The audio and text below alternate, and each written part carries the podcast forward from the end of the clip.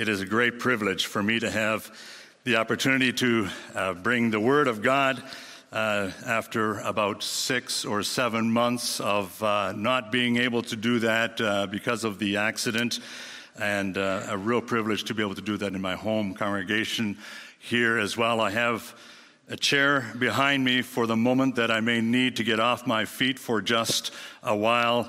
And uh, for me, it is, uh, it is a real great privilege to be able to uh, lead you in the uh, Word of God today. I invite you to turn, first of all, to the book of Acts, chapter 1, not chapter 2, as is in your uh, bulletins but Acts chapter 1, page 1080, if you're following along in the Pew Bible. This gives us the context of the event that we are celebrating today. Acts chapter 1, picking up the reading at verse 1. In the first book, O Theophilus, I have dealt with all that Jesus began to do and teach until the day when he was taken up after he had given commands through the Holy Spirit to the apostles whom he had chosen. To them he presented himself alive after his suffering by many proofs, appearing to them during 40 days and speaking about the kingdom of God. And while staying with them, he ordered them not to depart from Jerusalem, but to wait for the promise of the Father, which he, has, which he said, You heard from me. For John baptized with water, but you will be baptized with the Holy Spirit not many days from now. So when they had come together, they asked him, Lord, will you at this time restore the kingdom to Israel? And he said to them, It is not for you to know the times or the seasons that the Father has fixed by his own authority, but you will receive power when the Holy Spirit has come upon you, and you will be my witnesses in Jerusalem and in all Judea and in Samaria and to the ends of the earth. And when he had said these things, and here's the context specifically then, and when he had said these things as they were looking on, he was lifted up, and a cloud took him out of their sight. And while they were gazing into heaven as he went, behold, two men stood by them in white robes and said, Men of Galilee, why do you stand looking into heaven? This Jesus who was taken up from you into heaven will come in the same way as you saw him go into heaven. And then, if you would turn into the Old Testament to the prophecy of Isaiah, chapter 52, you'll find that on page 728 in your Pew Bibles.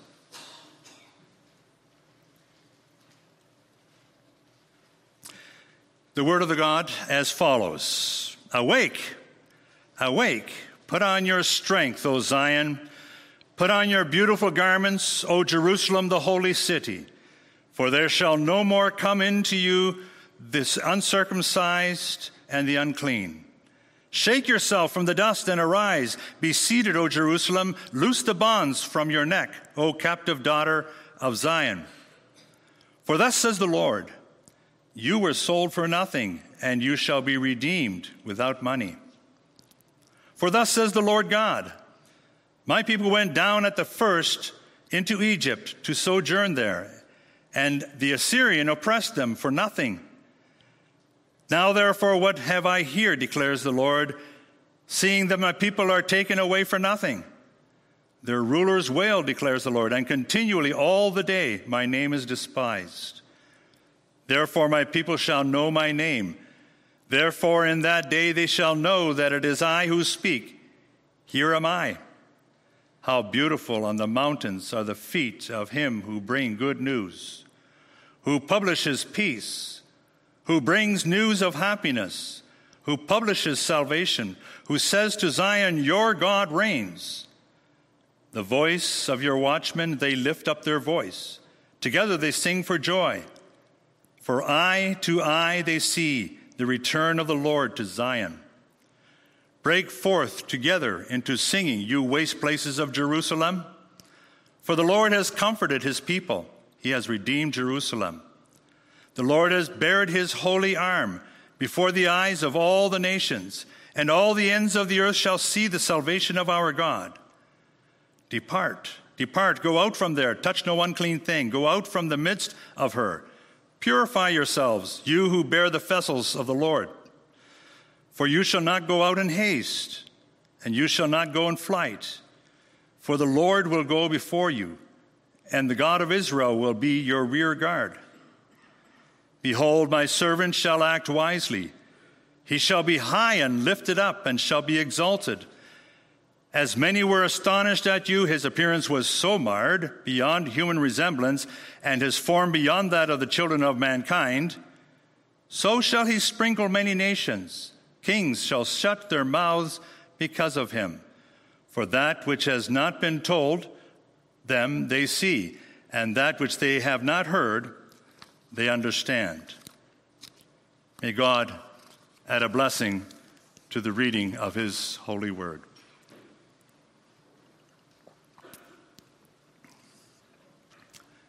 Beloved in our Lord Jesus Christ,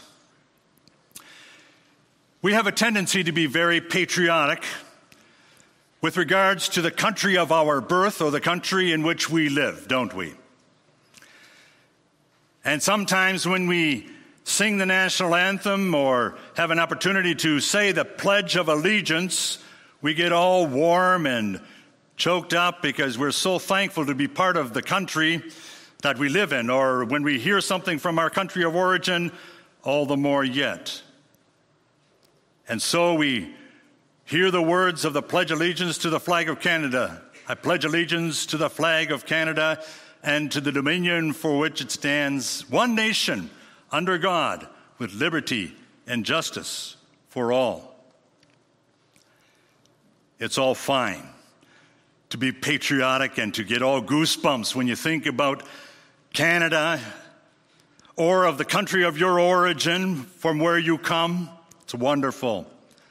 But today, we are remembering a day in which there is a, a kingdom that is much greater than Canada or the Ukraine or Holland or, or, or any of a country in Latin America or any one of the countries uh, around our world today. We are celebrating today the Lord Jesus Christ, who is the King over the kingdom of God. Perhaps it is time for us to pledge a different allegiance to that kingdom. An allegiance that might go something like this I pledge allegiance to the triune God and to the dominion for which he stands. All nations, all nations under God, offering liberty and justice to all. I believe it is a timely thing that we have this celebration of the ascension around the time of elections. Last week, Thursday, just one week ago, we gathered together here to pray for the provincial elections here in Ontario. And as we think about the elections, we think about those who will be the next ones to rule over us. And we might even have discussions about the pros and the cons of each one of the different party leaders or the premiers that represent them. But as we think this through, we need to think that there is a reminder to us, as we were reminded last, last Thursday as well, that each of these rulers are called upon to pledge their allegiance to the ruler, capital R. Jesus Christ. And that's what we are remembering tonight. Our God reigns. Ascension Day is one of the days of the Christian calendar that is often forgotten in even evangelical circles. When I travel in my missionary journeys throughout Latin America, I don't go much beyond Latin America, I never have much. But as I go through there and then talk to my students about the Ascension Day, they say, the, the, the, the what? What day of the year is the Ascension Day? Well, I'll, I'll say to them, it depends on what day of the year Easter falls, because it is 40 days after Easter. The message of the ascension is central and core to the reminder of the rule of our Lord Jesus Christ. It is central to biblical theology as we understand that in our own context. When we recite the Apostles' Creed, we recite the words, He ascended into heaven and sits at the right hand of God the Father Almighty. Our God reigns. That's what this is all about. That's what the scriptures are all about. The fact that God reigns and, and He has His kingdom, which has power even over the arch enemy, Satan. He began that at the time of creation with the fall. He proclaimed that Jesus Christ would come to overthrow the, the introduction of sin into the world, overthrow Satan, the author of that. We experience that throughout our own lives today as we are able to come to Jesus Christ with our prayers to ask forgiveness for being wayward and, and following Satan from time to time. That's what sin is all about, caving into the temptations. And it leads us to think into the future as well. And when we think about the ascension of our Lord Jesus Christ as King, then we are reminded that we need to think about the role of the king, and we're going to do that tonight. We want to look at, first of all, how Jesus Christ protects us, and then how he, as king, provides for us, and then thirdly, how he reigns over us in our lives. Listen to the words of Isaiah chapter 52, verse 7, that remind us about the gospel news, the good news of the gospel that are a part of this. How beautiful on the mountains are the feet of those who bring good news, who proclaim peace, who bring good tidings, who proclaim salvation, who say to Zion, Your God reigns. Zion, what does that mean? It's an Old Testament reference to the body of believers, the church of Jesus Christ, who say to the church, that would be you and me, called as his disciples, Your God reigns. We want to look, first of all, at how God works in the past in protecting us. And in doing so, I want to reflect especially on the last question of Lord's Day 18 that you'll find in your bulletin. That's question 49. How does Christ's ascension to heaven benefit us? And first of all, the benefit comes by way of a comfort in that first part of the answer. First, it is comforting to know that He is our advocate in heaven, in the presence of His Father. He protects us. This protection of Jesus Christ is not just something that we talk about and we can think about it and we can discuss. This protection becomes very personal because Christ is a personal Christ for each of us. And we all experience at different times of our life the protection of our God. I can certainly testify to that as the accident that I had would, humanly speaking, have meant that it would have been a fatal accident and I would not have been here. I would have been in the heaven side of, of eternity by now. But God protected. Personal experience from that as a, as a reminder. And each one of us can think of times in which we can be reminded of the fact that we have been protected by God's hand from different things that may happen to us in our own lives. Or you know someone who has gone through a crisis situation in their lives. We looked at this and, and we begin to see what's happening here in Isaiah chapter 52.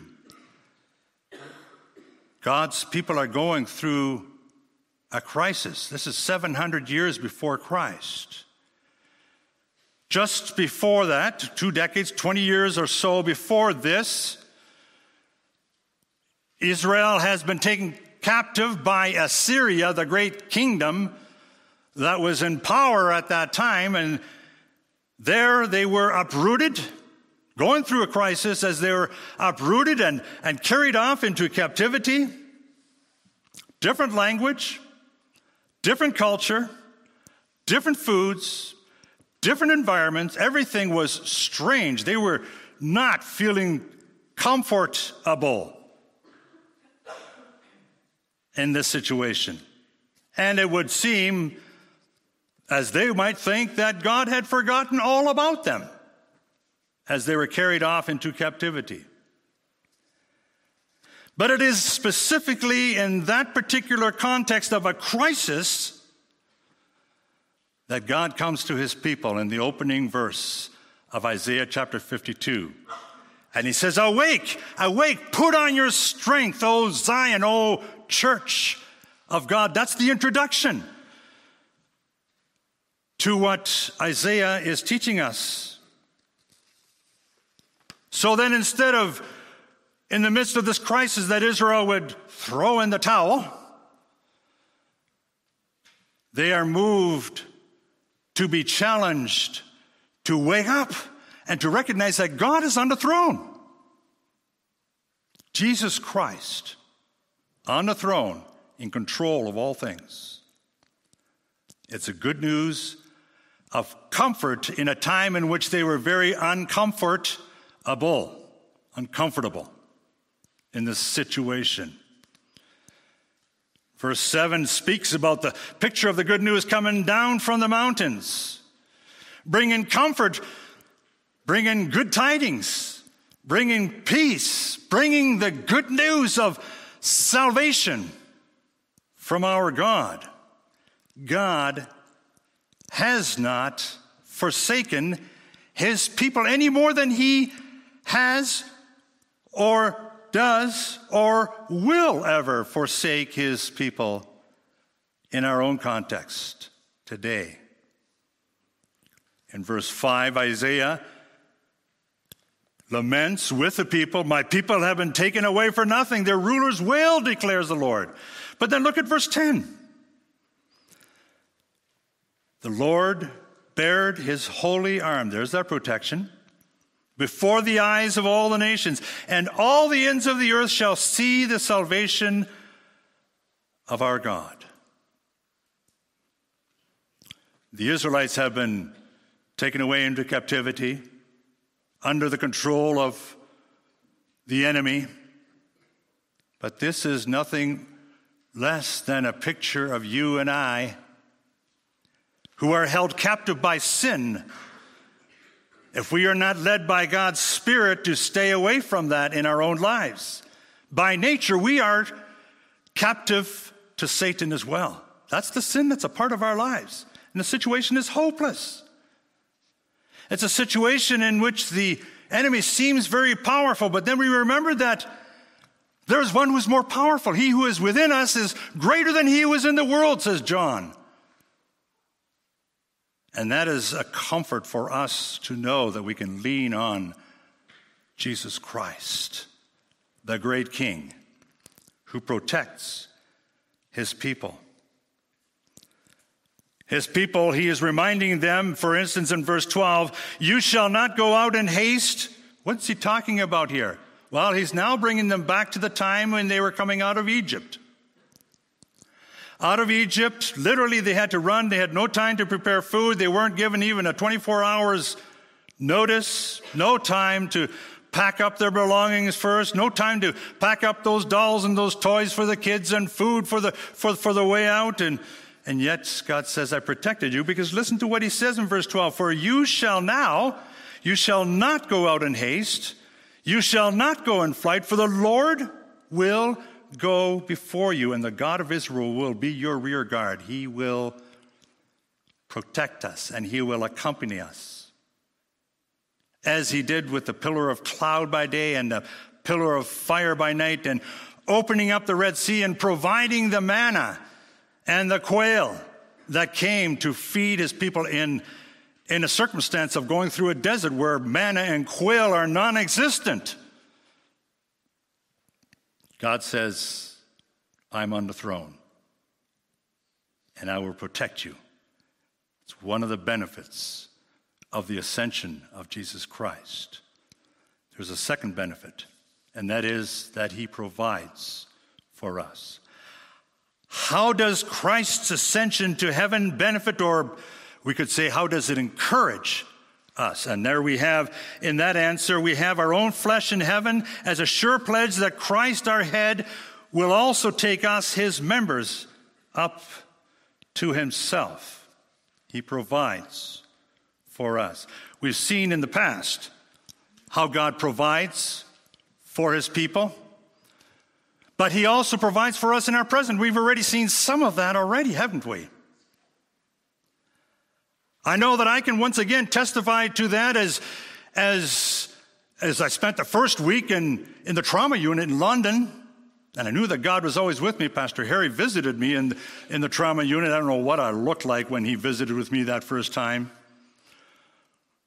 And then going from there, being bedridden for about five or six weeks, you as a congregation saw me go through the graduations from the wheelchair in the back and the walker over time, and then from the walker to the cane, and the cane is not that far away yet, but I'm trying to go without that as much as I possibly can. How is this that God then, through all of this, has seen for the see, seen my health being able to be recovered to the point where I can once again do what God has called me to do and, and teaching.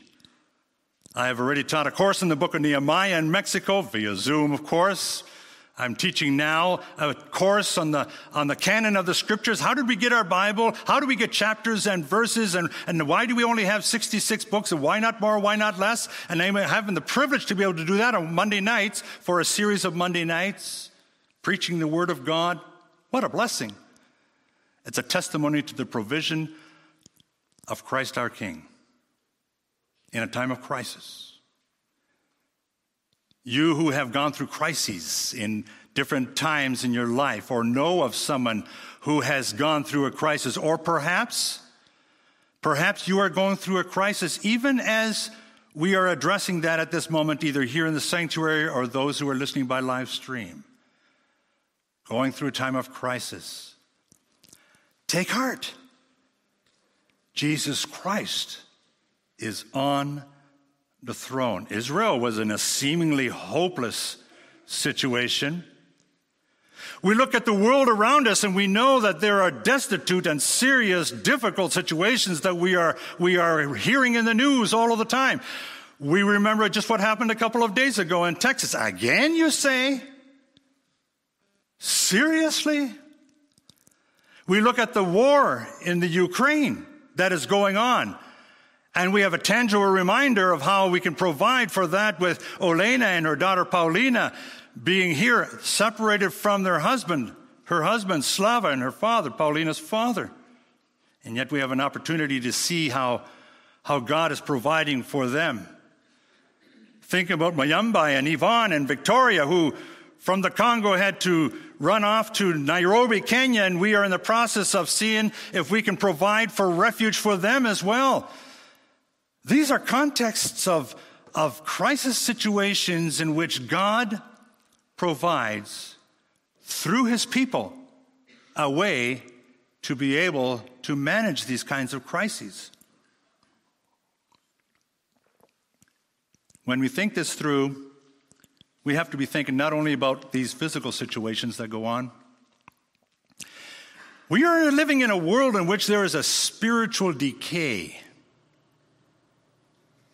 We think through all the things that are going on in Africa with the Muslims that are putting pressure and persecuting many in the Christian churches.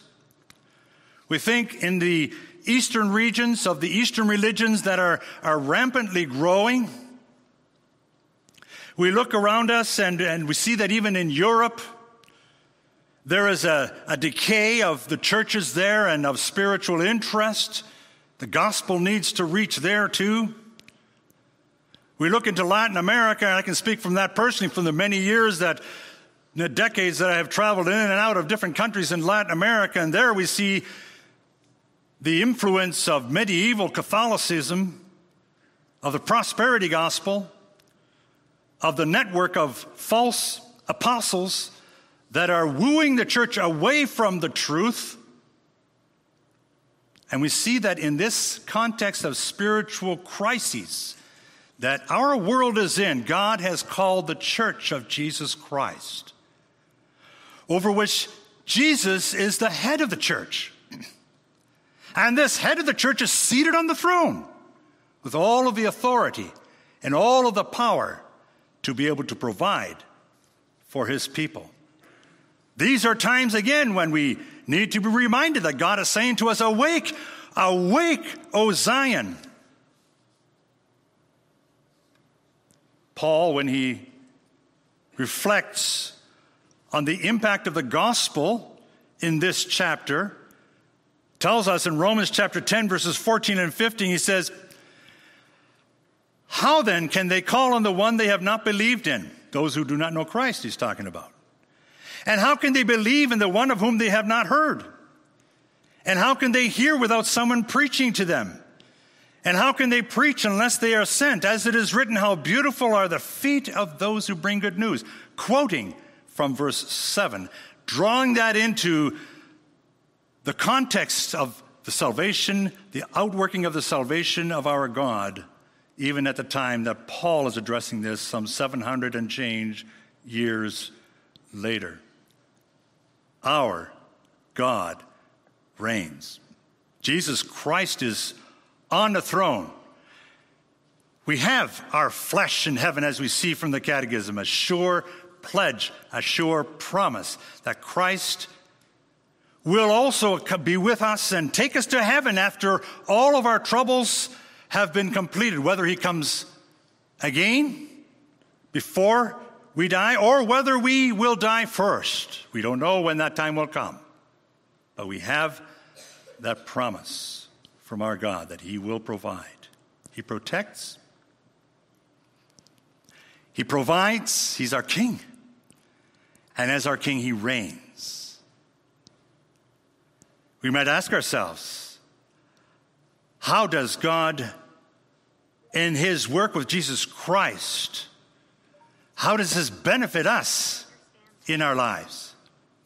And we think this through, and then we begin to understand that it is that when he went to heaven, that he sends, as we heard in the context of Acts chapter 1, he sends his Holy Spirit 10 days later to empower us.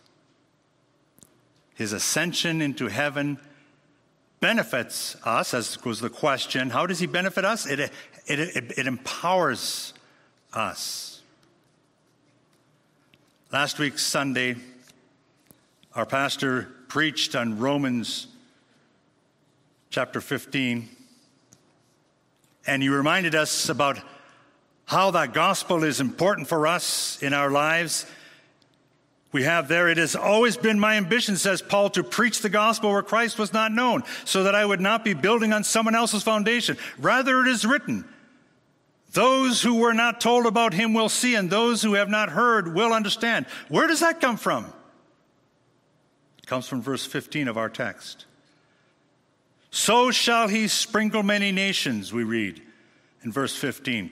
Kings shall shut their mouths because of him, for that which has not been told them they see, and that which they have not heard they understand. He will sprinkle many nations. Another way to translate that from the original is that he will pour out his word among many nations. The ascension of Jesus Christ is all about getting the gospel of our, not only our risen Lord, but our ascended Lord into all the earth. We need to be thinking about this every time we breathe looking for opportunities to be able to share that gospel with those in our own communities. You don't need to be a missionary or a pastor to go and tell the news to somebody. God calls each one of us to do that in our own context. We each have our own circle of influence that God has specifically designed for us to be in in order to declare King Jesus in our own lives. He's using the church. And as a church, we are called upon to remain faithful to Him as members of the church as well. Isaac Watts writes a hymn that we sing at Christmas time, of which the last verse, Joy to the World, the last verse goes like this He rules the world with truth and grace and makes the nations prove the glories of His righteousness and the wonders of His love. That's what this is all about. So, as we think this through, I want for us to be thinking about our allegiance. Where is your allegiance? Is it centered on the things that we have accumulated in this life? Or is it centered on the person and the work of Jesus Christ sitting on the throne? Just imagine that. Sitting on the throne at the right hand of God the Father. And so let's be reminded to pledge this allegiance to Christ the King. I pledge allegiance to the triune God and to the dominion for, over which he rules. All nations under God, offering liberty and justice to all. Amen. Let's pray. Father, we are overwhelmed by the good news that you give to us. We pray that you would help us always in every moment of our lives to be reminded of the fact that while we like have a tendency to be self-centered and think that we are in charge of everything that's going on in our lives, we are not. Neither is anything or anyone else in our world. But you are in charge because you are, through your Son, Jesus Christ, on the throne. And we are thankful for that, Father, and we pray that you would help us to live that out in our own lives. We ask this in Jesus' name. Amen.